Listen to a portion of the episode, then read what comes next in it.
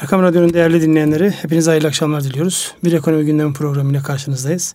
En nihayetinde takım arkadaşım geldi artık. Bundan sonra daha rahat rahat kendi kendine konuşan adam olmaktan çıkacağım.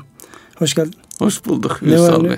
Allah'a şükür. Dinlenmiş görüyorum böyle yüzünüzü parlak, son derece böyle neşeli görüyorum sizi. Elhamdülillah şeyde tepdili mekanda hayır vardır demişler. Gezip görmenin e, artısı oluyor. Kesinlikle oluyordur.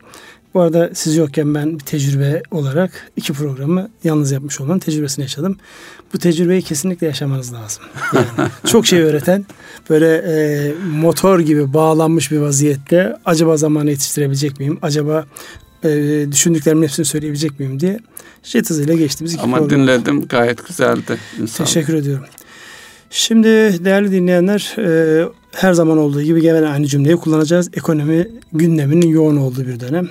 Burada e, özellikle geçtiğimiz hafta daha doğrusu içinde bulunduğumuz henüz daha e, saat 12 olmadığı için bitmeyen haftadaki en önemli gündem maddesi Amerika ile aramızda yaşanan e, tatsızlık.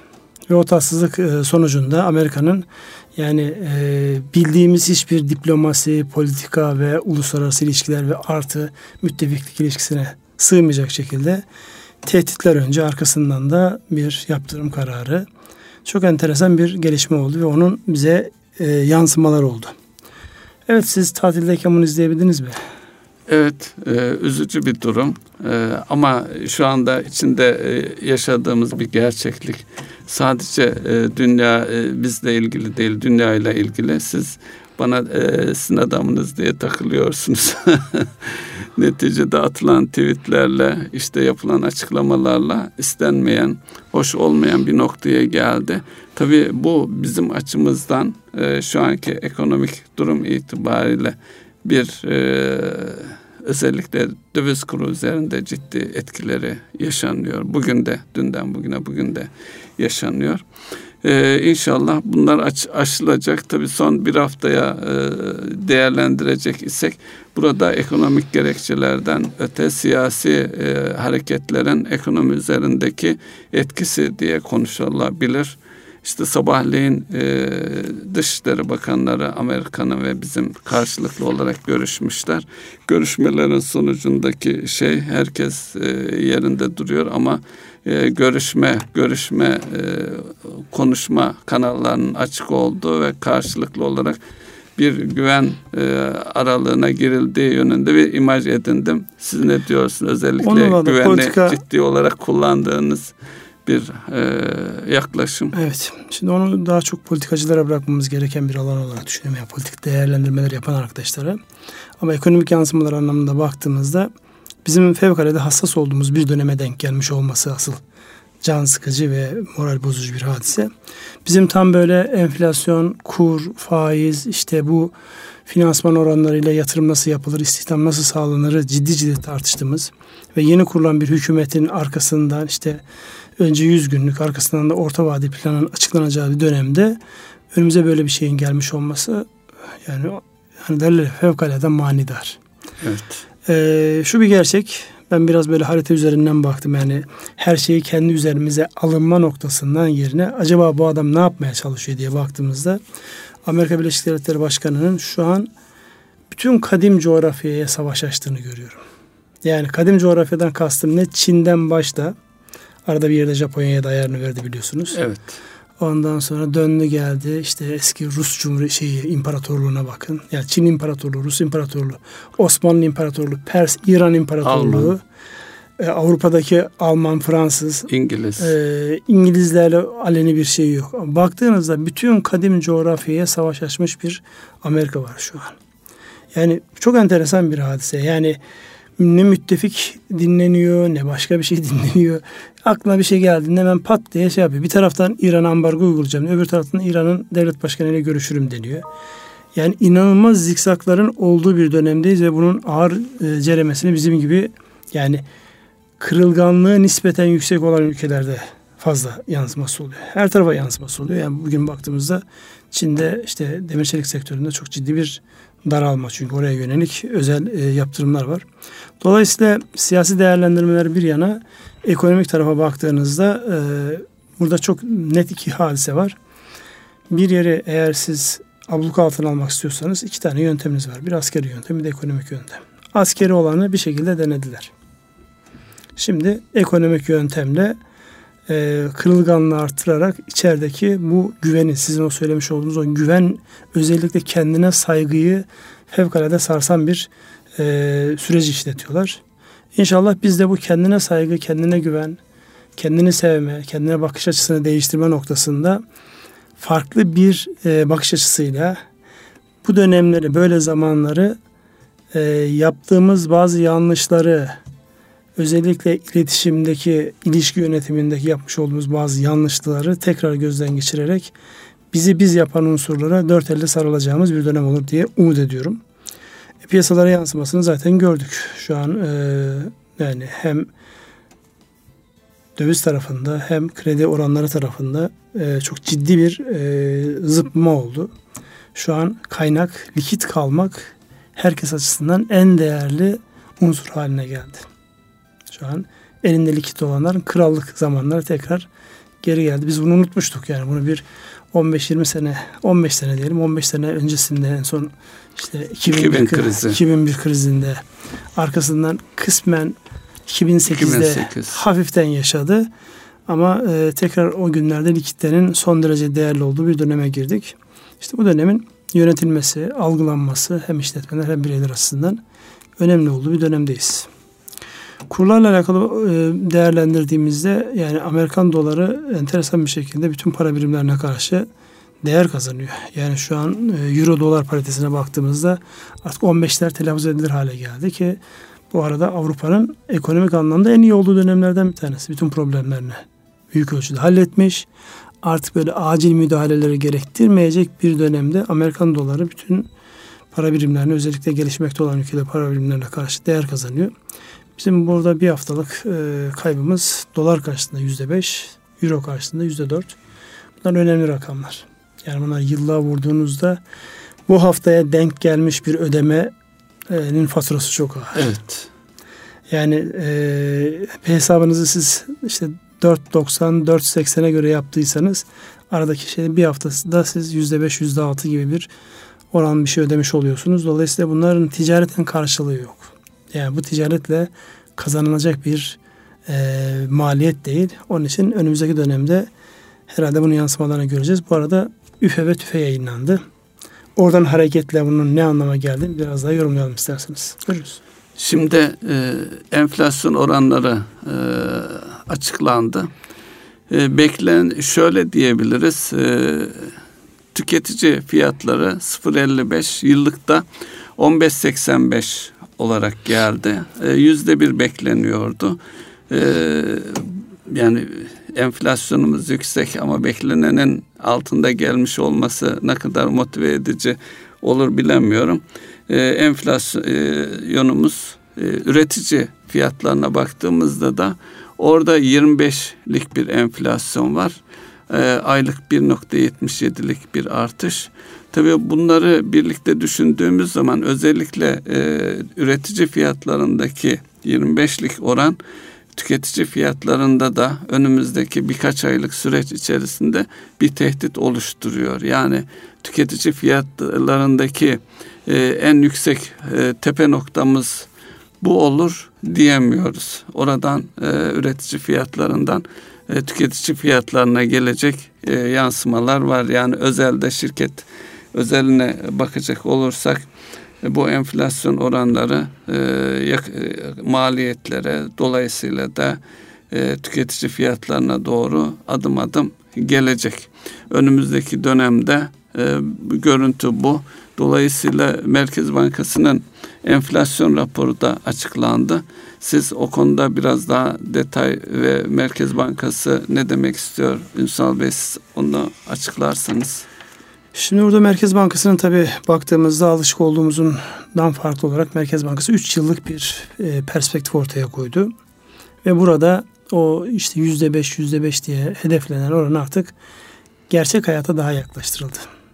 Yani yüzde on üç ve küsür diye bir rakamın belirlenmiş olması, dolayısıyla beklentinin oraya çekilmiş olması Merkez Bankası'nı daha gerçekçi e, bir harekete doğru itiyor.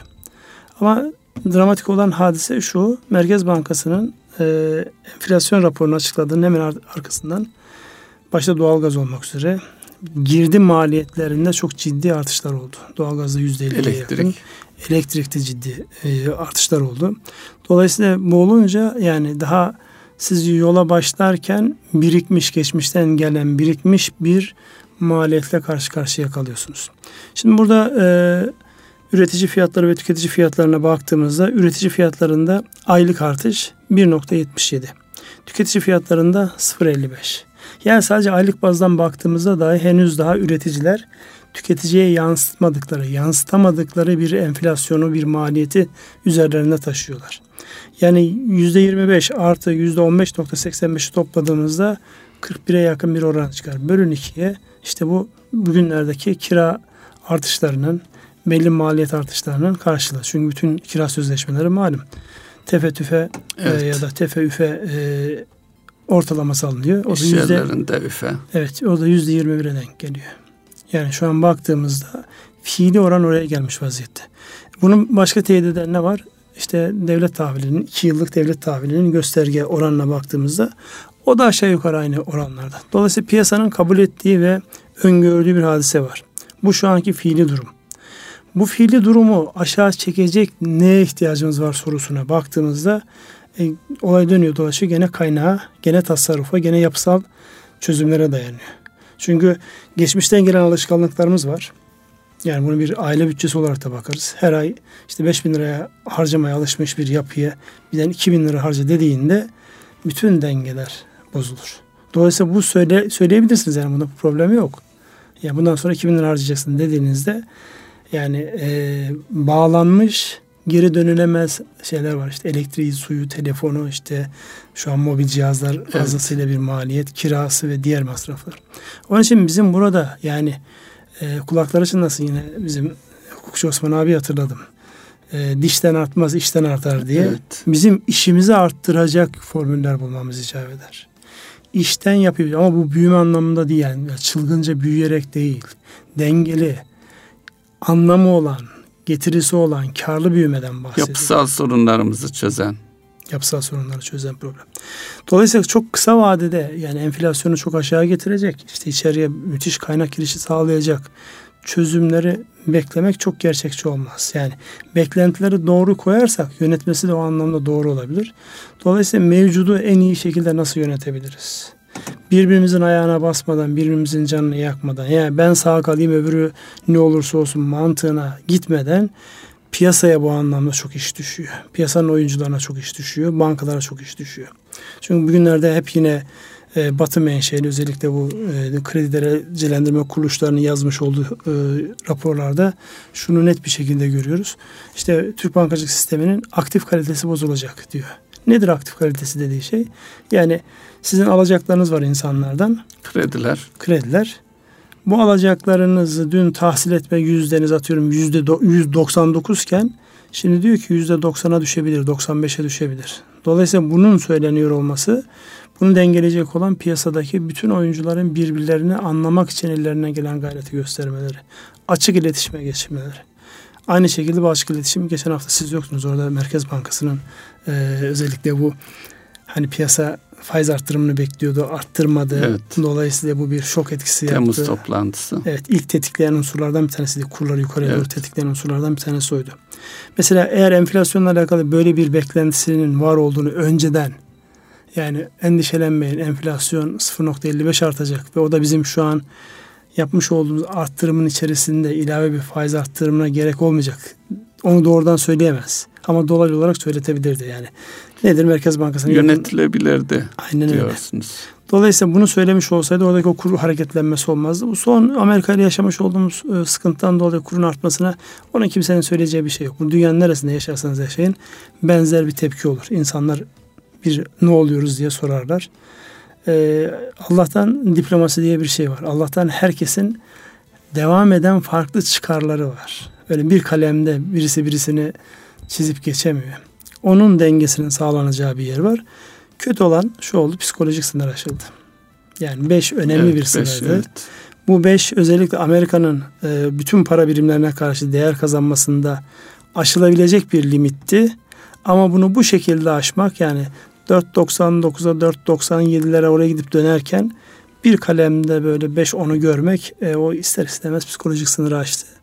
Ve hemen arkasından da e, yine piyasalarda eğer siz iletişim yapamazsanız başkaları yapıyor. Böyle abuk sabuk rakamlar telaffuz edilmeye başlandı. İşte yok bilmem hani o deprem tahminleri var diye işte evet. Kandilli Rasathanesi'nde halasının teyzesinin bilmem nesi olanın söylediği deprem bekleniyor gibi işte birisi Amerika Büyükelçiliğinden güya birisi demiş ki işte yüzde yedi olacak, şey yedi lira olacak Türk lirası. E, tamam da yani bunun ekonomik karşılığı yok yani yedi lira olduğu zaman e, zaten şu anki hani, açıklamakta zorlanıyorsun. Ekonomik olarak açıklamakta zorlanıyorsun. Evet. O zaman nasıl açıklayacaksın? Değerler kayboluyor bu arada. Yani düşünün. Geçen sene bu vakitlerde sizin yani 100 liraya daha doğrusu 100 dolara e, satarım dediğiniz şey 380 liraydı. Şu an 510 500 lira. lira. 510 lira, 500 lira, 505 lira. Dolayısıyla sizin değeriniz dünya fiyatlarında otomatik olarak değer kaybediyor. Bu arada sizin o söylemiş olduğunuz şeye denk gelelim. Birilerinin de değeri trilyon dolar aşıyor. Evet. Onu e, gündem yapıyorlar. Dolayısıyla e, hakim gücün böyle saldırgan bir üslupla yapmış olduğu bu tip e, girişimler etkilememek mümkün değil. Etkileyecektir. E, temennimiz bir an önce orta noktanın bulunup bizim dönüp işimize yoğunlaşmamız. Çünkü yapacağımız başka bir sürü iş var. Ya bunlarla uğraşmak e, bize sadece vakit kaybettiriyor. Başka bir şey yapmıyor. Evet. Evet, enflasyonla alakalı başka ilave ne söylemek istersiniz? Enflasyon herkese yansıyor. Bu kadar e, herkesin üzerinde durdu. Bu kadar yeter bence Ünsal Bey. Başka tamam. ne eklenebilir? Yani şu eklenebilir. Önümüzdeki dönemde özellikle e, şimdi istihdamla alakalı güzel datalar gelmeye başladı. Yani özellikle de e, işte sanayideki üretim noktasında, insanların istihdam sağlama noktasında bir iştah görüyoruz. Çünkü işte ihracatta bir hareketlenme var. İşte yıl bazında baktığımızda 160 milyar dolar aşan bir ihracat var. Herkes artık dış dünyada e, karşılık aramaya başladı. Sadece içerideki talebe bağlı olarak büyümenin sürdürülebilir olmadığını farkında. Herkes dışarıdan müşteriler arıyor. Dışarıya ne satabilirim diye bakıyor. İşte bu dünya ticaret savaşlarının ülkemize sağlayacağı yeni fırsatlar olur mu diye bir taraftan bakılıyor. Ve bunun pozitif yansımalar var. Tam böyle bir zamanda yani diğer göstergelerin nispeten böyle yani en azından üretim tarafında nispeten daha iyi olduğumuz bir zamanda maliyetlerin buraya gelmiş olması özellikle kredi kullanan işletmelerin bu maliyetlerle devam etme şanslarını çok zorluyor. Yani yüzde otuz e, bir maliyete katlanıp ticaretten para kazanmak kolay bir iş değil. Dolayısıyla oralardaki o sıkışmaları nasıl çözeriz? Yani enflasyon yansıması bir müddet sonra işletmeler bu anlamda zorlandığı zaman eleman çıkarmaya gidecekler. Eleman çıkardığı zaman yüksek enflasyonun getirdiği ve gelirini kaybetmiş olan insanların mutsuz insanlar ortaya çıkmasına sebep olur. Onun için bu bir domino etkisi yapabilecek bir hadise. Onun içindir ki bir an önce yani yapısal olanlar tabii ki daha uzun vadede olacak ama en azından şu güveni sağlayacak, kendimize olan özgüvenimizi sağlayacak ve beklentiyi aşağı düşürecek adımlara ihtiyacımız var. İşte bugün e, açıklandı şeyler 100 günlük e, şey. Dolayısıyla onun yansımalarını göreceğiz. Evet. Orta vadeli plan bekleniyor. Evet, orta Eylül ayının bekleniyor. ortasında. Tabii bunların hepsi e, dediğiniz gibi yeni bir denge, yeni bir güvenle e, hareket ediyor olacak. Tabii bu sizin söylediğiniz Ünsal Bey, bankalar ve e, reel sektör arasındaki işbirliği ve uyumun e, daha belki e, devletten veya mevzuat yönüyle e, ne bileyim döviz e, borçlarından ötürü bozulan bilançoların düzeltilmesine yönelik bir takım tedbirler e, de gündeme gelebilir mi? E, yeniden değerleme veya işte bir takım e, uygulamalar ya orada olabilir belki ama şimdi şu var. Şimdi devletin de özellikle bütçe dengesinin çok hassas olduğu bir dönemdeyiz. Yani e, seçimler münasebetiyle tabii ki daha fazlası verilsin ama özellikle işte bu emeklilere gelen tutar yani sizin bütçe denkliğinizi biraz daha bozan bir mekanizma oldu. Dolayısıyla bunların e, telafisini yapılmaya işte imar barışıyla, bedelli askerlikle ve değişik yöntemlerle bunun telafisini yapmaya çalıştığınız bir dönemde bir de e, özel sektörden gelen yani bozulan bilançoların düzeltilmesiyle alakalı yeni bir yükün olmuyor olması icap eder. Yani buradaki o mali düzenlemelerle yapılabilecek bir adımla olabilir. Burada e, reel sektörle bankacılık sektörünün daha fazla konuşuyor olması icap eder. Yani herkes birbirine bağlı şu an. Evet. Domino etkisi var. Yani Türkiye'de e, özellikle inşaat sektörüyle alakalı yani bugünün meselesi değil, son 3 yıldır bankacılık sektörü inşaata çok sıcak bakmıyor.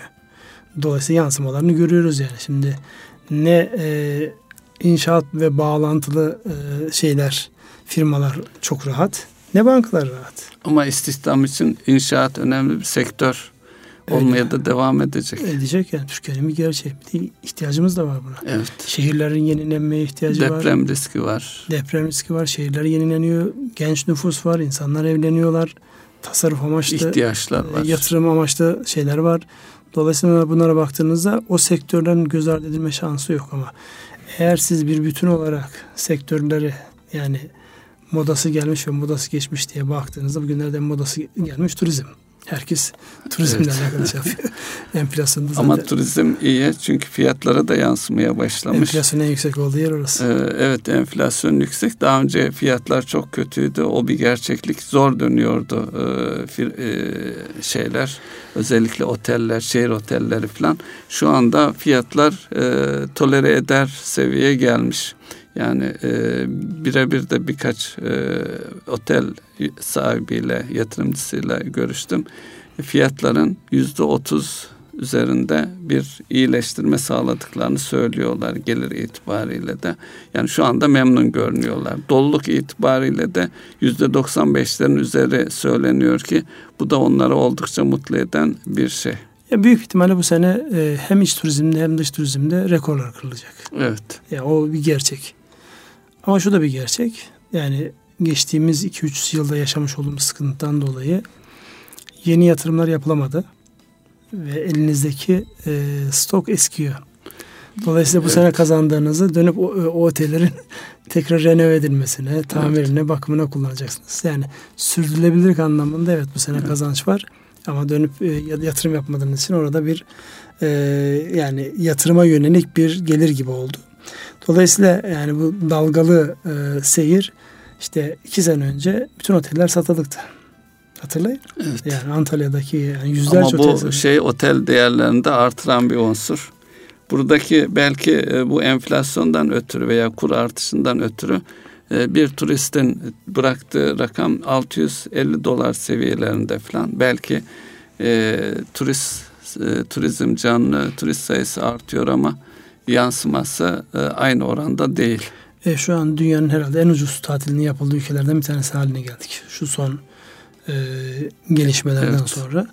Dolayısıyla önümüzdeki günlerde e, yani başta turizm olmak üzere döviz girdisi sağlayacak her türlü açılıma yani iç tüketimle değil de dış tüketimle, dış satımlarla dışarıya yapılacak olan hizmet ve mal satımlarıyla özellikle mal satışlarıyla yapılacak gelişmeler, elde edilecek büyümeler ekonomi bu anlamda destekleyecektir diye ümit ediyoruz. Gözümüz de o tarafta. Yani evet. konuştuğumuz bütün sanayici iş adamları arkadaşların hepsinin bakıyorsunuz yurt dışında ne var? İşte fuara gittim, yeni bağlantılarım var. Onları üreteceğim. Güzel olan şöyle bir şey var. İşte biz bunu Konya'da da yaşıyoruz. Özellikle bir firma yurt dışından bir kanal açtıysa o kanala mal satabileceği benzer ürünler üreten ya da birbirine entegre benzer ürünler üreten firmalarla ortaklaşa hareket etmeye başladılar. Bu yani Türkiye'de birlikleri artıyor. Aynen öyle. Çözüm ortaklıkları ve işbirlikleri artıyor. Bu bizim Türkiye'de çok böyle aşina olmadığımız bir şeydi. İşte böyle zor zamanlar bu tip aşinalıkları da inşallah fazlalaştıracak, sayılarını artıracak hale gelir diye ümit ediyoruz. Şimdi burada e, yavaş yavaş birinci bölümün sonuna geliyoruz. Yani çok hızlı e, girdik. Hemen bir Amerika ve enflasyon yorumlaması yaptık. İsterseniz bir e, bir iki dakika bir ara verelim. O aradan sonra e, tekrar kaldığımız yerden diğer konu başlıklarına değerlendirerek e, programımızı devam ettirmiş olalım. Erkam Radyo'nun değerli dinleyenleri şimdilik kısa bir ara veriyoruz. Birazdan görüşmek dileğiyle. Erkam Radyo'nun değerli dinleyenleri Ekonomi Gündemi programına devam ediyoruz. E, birinci bölümde e, Amerika ile yaşamış olduğumuz e, bu e, krizin artık adına bile ne diyeceğimizi de şaşırdığımız bu krizin yansımalarını artı e, enflasyonun bugün yayınlanan enflasyonun e, hem tüketici fiyatlarının hem üretici fiyatları ve bunun yansımaları konusunda e, dilimizin döndüğünce değerlendirme yapmaya çalıştık.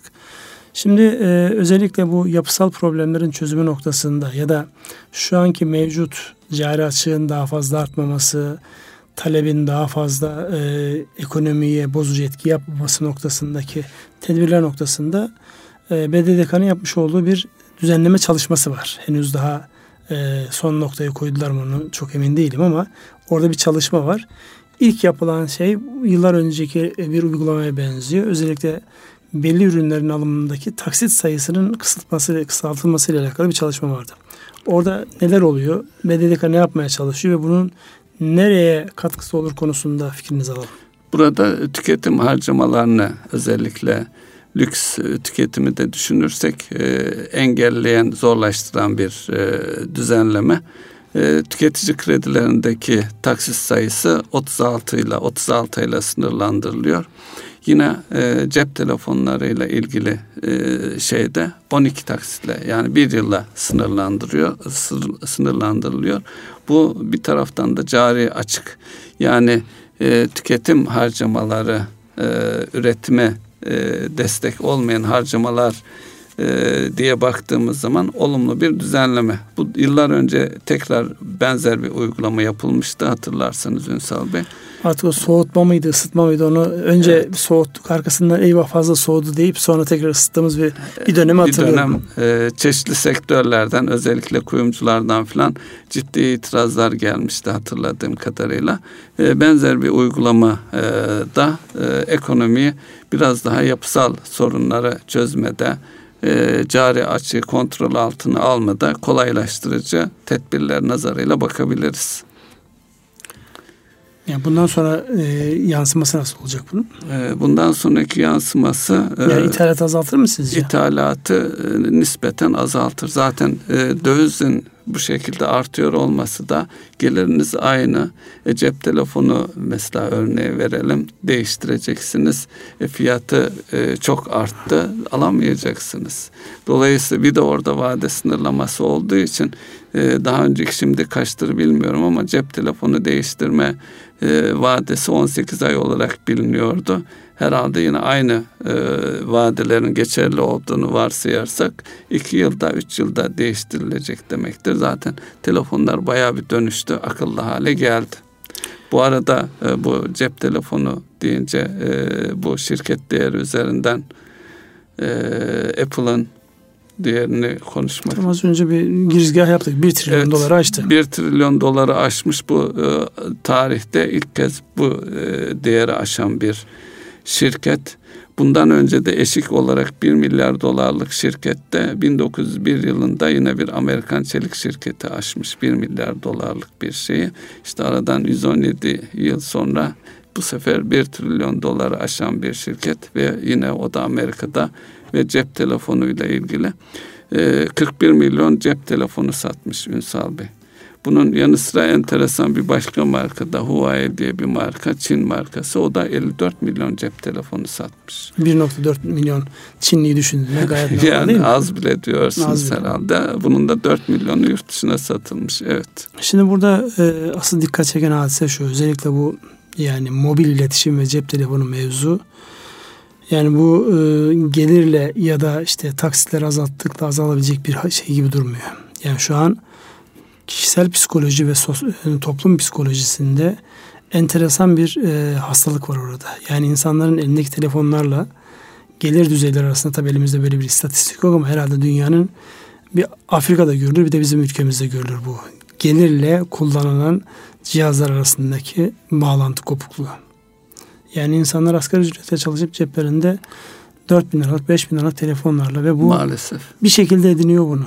Yani ne yapıyor, ne ediyor bir şekilde ediniyor. Dolayısıyla bu yani hani tedaviye muhtaç bir davranış biçimi. Ondan nasıl kurtuluruz sorusunun cevabını. Yani yerli bazı üretimler yapıldı, yerli markalar oluşturuldu. Yani ana omurgası olmasa da önemli bir kısmı Türkiye'de yapılan şeyler oldu ama orada orada öyle bir şey yok yani. Siz mesela Türkiye'de yerli şu marka şu kadar milyon adet sattı diyebiliyor musunuz? Diyemiyorsunuz çünkü onlar insanların elinde çok görülmüyor. Bunlara ihtiyacımız var. Yani marka oluşturma. Marka oluşturma onun ziyasında yani yerliyi kullanmış olmaktan utanmama hadisesi. Yani bunu biz nasıl e, bir şekilde aşacağız bilmiyorum ama yani caddelere bakınca Alman ekonomisinin niye bu kadar e, gelişkin olduğunu çok net görüyorsun işte. Her dört arabadan neredeyse üç tanesi ya da iki tanesi Alman markası araba dolaşıyor. Evet. Dolayısıyla bizim yapmamız gereken başka şeyler var. Yani tamam kurumlarımız tedbir alacaktır. Yani BDDK'nın atmış olduğu adım kesinlikle olumlu yansıması olacaktır. Ama bir tarafta hatırlayın cep telefonları artık şey olarak satılıyor. Kılıfı e, 4 bin lira 3 bin liraya satılıp cep telefonun kendisi 200 liraya satılıyordu. Evet. Yani ticaret çünkü bu tip e, zorlamaları, bu tip böyle sıkmaları anında çözüm üretiyor. Mevzuatla siz bir deliği tıkadığınız zaman eğer o bir ihtiyaçsa orada bir piyasa varsa onu illegal zemine taşıyorsun. Yani illegallikten dersen, derken şey kanun dışı anlamında değil Operatörler ama dolanma kaydı. Mesela Operatörler üzerine evet. kaydı. Kılıfları işte 4 bin liraya satmaya başladılar. Telefonun evet. kendisini 100 liraya. Dolayısıyla bu tip böyle e, yan yollara gidecek tedbirler evet tedbir gibi durmakla beraber ama çok e, nihayetindeki sonucu değiştirmiyor insanların işte yurt dışına gidip gelenlerin cebindeki telefon sayısını arttırıyorsunuz. Onu da şeyden izleyebilirsiniz. E, iletişim kurumuna yapılan kayıtlardan çok rahatlıkla izlenebilir. Dolayısıyla buradaki yani yaklaşım köklü olmak zorunda ve zihni olmak zorunda. Biz zihin tarafında yani şu an e, bir açmaz da var kendi içerisinde. Yani işletmelerin ve bireylerin üzerindeki borç yükünden kurtulmanın yolu nedir? Varsa bir varlığınız onu likidite etmektir. Ama şu anki ortam ona da çok imkan vermiyor. Temennimiz o ortamın bir an önce oluşması. Yani eldeki değerlerin değer olarak e, para ettiği yani evet ben bu borçtan kurtuluyorum artık ben bunu fazla çekemem evimi satıyorum arabamı satıyorum dediğinizde evi arabayı kolay satabileceğiniz ya da işte ticari bir e, yapınız varsa onu rahatlıkla satabileceğiniz bir yapının oluşması şu an en az diğerlere kadar önemli değerli. Ünsal Bey bu başta söylediğiniz şu anda insanların likit kalma arzusu ve ihtiyacı. Bu tabii e, şunu da getiriyor. Önümüzdeki süreç için e, likit kalan insanlar e, önünü görebilse yani e, şu olur bu olur işte mevda, e, enflasyon aşağı döndü. Döviz aşağı yukarı bu şeyde kalır gibi bir e, şeye inanca sahip oldukları anda bu dediğiniz e, alıp satmaya, bir takım yatırımların önünü açmaya başlayacak diye düşünüyorum. Hatta bunun geçen hafta e, enteresan bir şey oldu. Sonra küçük bir düzeltme yaptılar. Müsiyat Başkanı'nın e, yapmış olduğu açıklamalarda o biraz daha rakamı e, aslında borsa şirketlerini kastediyor ama borsa şirketlerini ifade etmeden 40 milyar dolarla Türkiye'deki şirketlerin %25'ini alabilirsiniz gibi bir ifade kullandı. O bir yani o, o kadar düştük mü falan. Evet şu an baktığınızda borsa fiyatları o kadar aşağı geldi ki yani borsada işlem kote olmuş firmalara baktığınızda o firmaların şu an yani piyasa değeri dediğiniz rakamla onların yani bırakın böyle bir yatırım yapmayı sadece ofisteki mobilyalar alamazsınız. Şirketler o hale gelmiş vaziyette. Dolayısıyla bu psikolojinin bir an önce düzelip onunla beraber yani her şeyin değerinde alınıp satıldığı, insanların yatırım yaparken yani satanın içinin yanmadığı, alanın da acaba daha düşer mi diye yatırım yapmaktan imtina ettiği bir dönemin bir an önce kurtulmamız icap eder. Ünsal Bey 40 milyar dolar deyince aldığım not vardı. Ali Baba'nın Türkiye'deki yatırım için ödediği rakam 728 milyon dolarmış. Dolaylı olarak ulaşılan bir e, rakam olarak. Dolayısıyla e, bir taraftan da e, gerçekten zaman içerisinde oluşan değerlerimiz var. Özellikle e, IT, internet e, ve sosyal medya, e, web e, tarafındaki satış e, şirketleri hızlı bir şekilde ortaya çıkıp ciddi değerler de oluşturabiliyor. Bir taraftan değer oluşturuyor, bir taraftan da değerleri yok ediyor. Şimdi siz e, internet üzerinden satış yapan herhangi bir yerle anlaştığınız zaman yani ödediğiniz değerin e, üreticiye gittiğini mi düşünüyorsunuz? Çok ciddi marjlar var orada. Yüzde otuzlar, kırklar, elliler gibi marjlar var. Çok basit yani işte şu yemek kartlarında bile yani insanların yüzde yedi ki yani yüzde yedi bir finansman şey açısından baktığınızda orada aslında finans edilen de bir hadise yok. Satılıyor ve onun ona ulaşma zamanlaması var. Orada yüzde yediler, yüzde altılar bir sınırlama gelmekle beraber. Dolayısıyla bizde yani bir taraftan bir değer oluşurken öbür taraftan bazı değerler de yok oluyor. Yani siz yani nihayet tüketicinin tüketmiş olduğu şeyin içerisinde yüzde otuz, yüzde kırk bir şey var. Ekstra maliyet evet. var orada. O yemek e, konusundaki şirketin e, el değiştirme rakamı da 500 küsür milyon dolar. Tamam. Eğer ne güzel işte. ne güzel işte bak değer nereye doğru kayıyor onu görürüz. Ha burada şunu e, söylemiyoruz. Yani yeni teknolojik gelişmelerle beraber oluşacak yeni şirket tipleri, yeni jenerasyon şirket tiplerini kesinlikle hatta teşvik ediyoruz. Hatta siz yokken yine ikide bir siz yokken diye yollama yapıyorum. Siz yokken özellikle ziyaret etmiş olduğum İstanbul Teknik Üniversitesi'nin Teknoparkı'nda gördüğüm akla ziyan projeler üzerine uğraşıyor genç insanlar. Hatta buradan söylemiştim. Yatırım yapmayı düşünüyorsanız muhakkak oraya bir uğrayın. Gelecekle alakalı bir şey yapmayı düşünüyorsanız oradaki genç beyinleri bir dinleyin. Yani bir ufkunuz açılacak. Bir de dünya ne tarafa doğru gidiyor çok net göreceksiniz. Yani çok net bir hadise. Buradan yeni jenerasyon şirket tipine karşı herhangi bir e, şeyimiz yok. Yani bir frene basmışlığımız yok. Ama bir şey oluşurken başka bir değer yani zaten bu şeylerde artık değerlerin yer değiştirmesi diye söyleniyor ya yeni ekonomideki. Krizi de böyle tarif ediyorlar. Yeni gelişmeler de böyle tarif. Değerler yer değiştiriyor.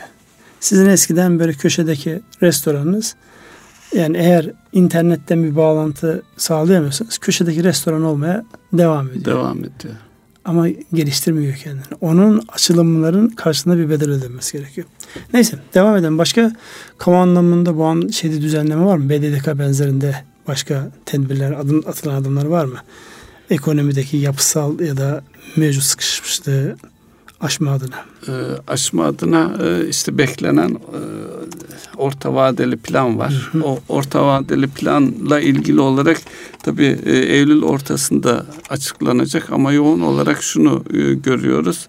Özellikle e, siyasi taraf, e, kamu otoriteleri e, iş adamlarıyla, sektörlerle çok yoğun görüşmeler yapıyor. Evet. Dolayısıyla bu da e, gerçekten yaşanan e, durum nedir? Gerçekten ihtiyaçlar nedir?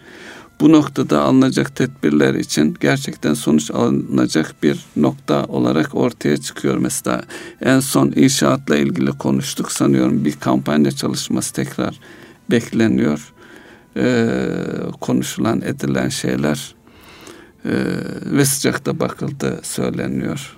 E, bir yeni bir kampanya inşaat e, özellikle birikmiş konut stokunun eritilmesine yönelik olarak. E, diğer sektörlerde de e, her sektörle görüşmeler var.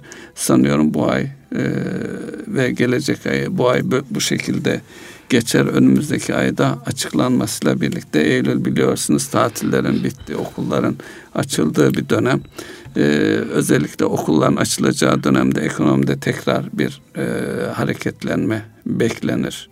Doğal olarak öğrencilere okul harcamalarına yönelik e, şey bu. E, buna ilişkin bir takım taslaklar da açıklanıyor e, mevzuat yönüyle ilgili. Evet. Ben e, siz konuşurken zihnime şöyle bir soru takıldı. Yani bir problemi aşabilmenin temelinde ne var? Kişinin o problemi yaşayan kişinin ne yaşıyorsa nihayetinde aşmasının ve aşmamasının kendisiyle alakalı olan sevgisi, kendine olan tutkusu, kendine olan inancı, güveni. Yani şu an biz ülke olarak bu anlamda açık yüreklilikle her yönümüz yani bütün paydaşların katıldığı bir şeyimiz var mı? Evet ya biz bunu rahatlıkla aşarız diyor muyuz? Demiyorsak neye ihtiyacımız var? Siz sormadan ben sorayım. Önce kendimize mi soralım? Tabii ki kendimize soralım önce. Yani burada şimdi baktığımda evet yani makroda bir çözüm bekleniyor. Mikroda benim çözmem gereken şeylerle. Makro benim mikro problemimi nasıl çözecek? Geçmişten gelen alışkanlıklarım var. Yani şu an baktığınızda bütün işletmelerimiz çok ciddi finansman ihtiyacı duyan işletmeler. Bu bir realite değil mi? Evet. Şimdi bu realiteyi e, bugünlerde e, likitte ile alakalı herkesin likitte kalma arzusu var. Bankalar da öyle yapmaya çalışıyor. Şimdi bunu nasıl dengeleyeceğiz? Yani bunu nasıl sağlayacağız? Orta vadeli planı beklediğimde yani bu süreç e, yani süre uzun ya. 6 hafta. E, 6 hafta, 8 hafta, 10 hafta bazı şeylerin ortaya konması noktasında bireysel anlamda bizlerin ne yapmamız gerektiği sorusuna cevap bakmamız lazım. Yani sadece orayı beklersek sadece hani her şeyi devletten beklememek, beklememek lazım. E, lazım. E, o zaman biz bireyler olarak neye ihtiyacımız e, var? E, tabii likit e, kalındığı dönemde de çok ciddi fırsatlar gelir. E, hatırlarsanız iş adamlarında genellikle şu e, duyulur. Eğer o fiyata vereceklerini bilseydim ben de alırdım. Tabii bu realize olduktan sonra yani burada şeyler. biraz e, cesur davranma ihtiyacı da var. Yani parası olanların korkmadan e, evet. e, iş tutabileceği, parası olmayanların da açık yüreklilikle, açık iletişimle birbirleriyle e, paylaşımlar yapabilecekleri bir dönem. Ona yönelik e, zihni altyapımız var mı? Kültürümüz ona çok uygun mu? Özellikle ticari kültürümüz ondan çok emin değilim. Ama bir e, realite var. Bu zorunluluk. Yani açık iletişimle ekonominin e, bulunduğu yapıyı hem yönetenlere hem bunun uygulayıcılar anlamında bizlere, piyasada olanların yani zihnimizde dün yapmadığımız yeni bir şeyler yapmaya ihtiyacımız var. Açıklık korkuyu da azaltacaktır. Yani. E, daha emin bir şekilde ve bir yeniden bir güven inşası olacaktır. Her yer, her Zaten yönüyle. şu an acilen en fazla ihtiyaç duyduğumuz hadise o. Evet ya iyi şeyler olacak. Biz evet. bunun üstesinden geliriz dediğimiz dakikada Allah'ın izniyle üstesinden gelir. Ama henüz insanlardan bu cümle gelmiyor. Evet. Bu cümle duyulmuyor. Ya bu cümleyi duyuracak adımlara ihtiyacımız var bizim. E, dün bir iş adamıyla konuştum Ünsal Bey. E, bu benzer bir cümleyi kurdu. Dedi ki evet Amerika bunu yapıyor, şunu yapıyor. Ekonomi şöyle böyle sıkıntılarımız var. Ama biz eski Türkiye değiliz. Artık çok güçlü bir devletiz. Bunun üstesinden geleceğiz. Biraz sıkıntılar yaşayacağız. Buna da hazırız. Cümlelerini kurdu. Tamam. İşte bunu bu çözümü bu. Toplu olarak bunu söyleyebiliyor muyuz? Hep ee, beraber söyleyebiliyor muyuz? İşte o tek tek sesler bir süre sonra toplu ses haline bir e, orkestranın yönettiği bir koro gibi herkes aynı şeyi söyleyecek inşallah. İşte onu söyletecek e, zemine ihtiyacımız var. Ve liderlik. İnsanların şu an e, yani imtina etmeden yani eğer bir şeyse yapıcı bir değerlendirme ise onu da yapsın canım yanıyor diyorsa onu da söylesin. Ama insanlar şu an ya şimdi ben söylersem yanlış anlaşılır. Niye ben söyleyeyim dediği zaman ya da piyasada herkes benim gibi. Bu açıklığa şimdi, vurgu yapıyorsunuz. Şimdi ben kalkıp bunu kendimi açığa vurduğum zaman herkesin konuşma malzemesi ben olacağım. Öyleyse niye yapayım deyip yani imtina ettiğiniz zaman işte o hadise oluşmuyor. O toplu evet biz yaparız e, psikolojisi oluşmuyor. Onun için lokalde en küçük aileden başlayarak işletmelere, işte sivil toplum kuruluşlarına, oradan işte şehirlere ve şehirlerden bütün ülkeye yayılacak böyle bir sese, böyle bir kampanya ihtiyacımız var. Yani biz bunu yapabiliriz kampanyasına ihtiyacımız var. Evet. Dolayısıyla burada o biz bunu yapabiliriz noktasındaki yani pozitif psikolojiyi oluşturduğumuzda ondan sonra arkasını bir şekilde toparlarsa. Şimdi bir işletmede herkesin böyle ölmüş gözüyle baktığında onu ülkeye de yayabilirsiniz. Eyvah biz öldük bittik gözüyle baktığınızda. E zaten ölmediysen de ölmüşsün zaten. Evet. Yani psikolojik olarak ölmüş. Onun için bizim şu an hep birlikte ağız birliğiyle ne pahasına olursa olsun aynı şu olaya karşı dört partinin bir araya gelip Amerika'ya bu yaptığın yani hiçbir şeye sığmıyor dediği gibi bütün ülkenin şu yaşanan problemleri biz biz olursak aşarızı ve biz bunu yapabiliriz'i toplu olarak söylememiz icap eder. Aksi takdirde hepimiz birbirimizin yani e, evet senin de canın yandığını görüyorum ama benim canım yanmam daha fazla onun için seninle ilgilenemem noktası bu çözüm değil. Toplu bir e, hareketlenmeye, toplu bir yürümeye ihtiyacımız var. Evet programımızın son beş dakikası. Beş dakikada ne konuşmak istersin? Sen şimdi özlemişsin radyoyu abi. yani radyoda ekonomik mesajlar anlamında yani e, hala tatil modundasın gibi geldi bana. Biraz böyle. E, tatil e, pazar günü bitti. e, tatil dört gündür, şey beş gündür de şeydesin. E, işin içindesin. E, evet. E, tabii orada tatil esnasında da iş adamlarıyla da e, karşılaştık, konuştuk. Tabii herkes bu konuştuğumuz çerçevede kendisiyle ilgili, işiyle ilgili e, bir çaba içerisinde. E, bu son söylediğiniz Ünsal Bey herkesin toplu bir şekilde e, bitirebil e, toplu bir şekilde pozitif tarafta kalıp evet biz kendi işimizi yürüteceğiz, istediğimiz sonuçları alacağız. Biz eski Türkiye değiliz, eskisinden çok daha güçlüyüz. Bu inancı e, taşıyor insanlar. Ama, Bu inancı taşıyor da samimiyetle birbirimizi iletmeye ihtiyacımız var. Ya. Evet karşılıklı olarak kişinin e, kendisini söylemesi ve kendisinin o cümleyi duyması bile bu e, sevmekten bahsettiniz Ünsal Bey. Kendini evet. sevmek. Yo, öz, öz saygının öz temelidir yani. Birisi kişinin yani kişinin ya da sosyal anlamda toplumun kendisini sevmesi, öbürüne kendi bakış açısını pozitifte tutabilmesi, son olarak da güven. Yani şimdi bu üçünü bir arada tuttuğumuzda ve birilerinin problemi olduğu zaman onun problemini kalkıp aa biliyor musun falanca film var şu sıkıntıdaymış filanca şöyle demiş demek yerine benzer şeyi ben de yaşayabilirim. Dolayısıyla onun neye ihtiyacı var? Hiçbir şeye ihtiyacı yoksa gideyim ya konuşayım yanında evet. durayım. Ama yaymayayım. Kötülüğü yaymayayım. Olumsuzluğu yaymayayım. Şu an piyasaların en yani kendini, kendini yapabilecekleri kendine saygısızlık anlamında da ileride uzun vadeli hasar anlamında da olmayanı köpürterek birbirine aktarmak piyasanın olumsuzluğunu aktarmak. Dolayısıyla bunu ne kadar hızlı önüne geçebilirsek ve birbirimize bu anlamda sahiplenirsek bu işin üstesinden Allah'ın izniyle fazlasıyla geleceğiz. Neyse bugün biraz farklı konulara girdik. Erkam Radyo'nun değerli dinleyenleri bir ekonomi gündem programının daha sonuna geldik. Sürçü lisan eylediysek affola hepinize hayırlı akşamlar diliyoruz. Hayırlı akşamlar.